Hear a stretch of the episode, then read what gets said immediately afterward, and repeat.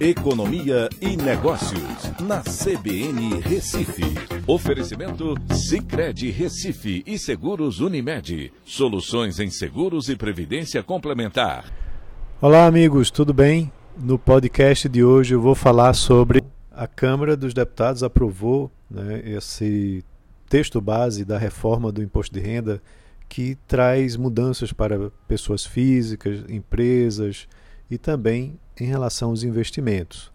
Essa mudança uh, foi inicialmente enviada pelo governo né, para o Congresso e aí o Congresso fez lá suas alterações.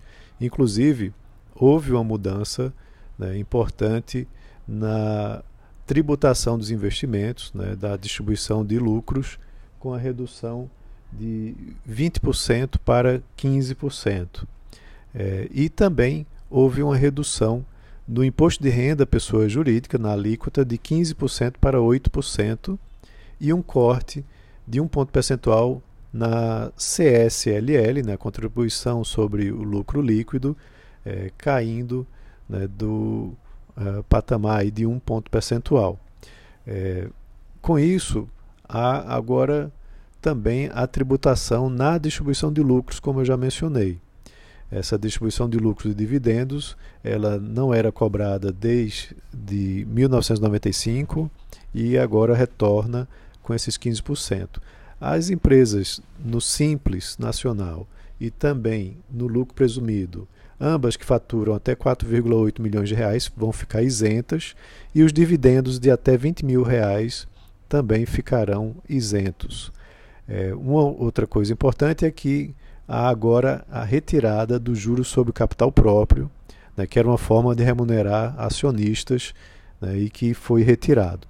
Para as pessoas físicas é importante a gente entender que houve mudança né, com relação à faixa de isenção do imposto de renda de 1,9 mil reais para 2,5 mil reais mensais e com isso o governo vai isentar mais 5,6 milhões de novos contribuintes, né, passando agora para um total de 16,3 milhões. É, há também, houve também uma mudança, né, fazendo com que ah, quem opta pela declaração simplificada, que podia abater né, 20% de imposto de renda né, sobre a soma dos rendimentos tributados, até o limite agora vai ficar de R$ 10.563,60. Então houve uma redução. Tá? Então essas são algumas mudanças importantes. Né? Claro, vale lembrar que agora segue para o Senado e pode ser que lá sejam feitas também algumas alterações. Mas isso mexe consideravelmente aí com os mercados, tanto é que a bolsa vem é, sentindo isso com a queda do valor das ações das empresas, é, principalmente dos bancos, né, que vão ter aí um impacto significativo. Então é isso. Um abraço a todos e um ótimo final de semana.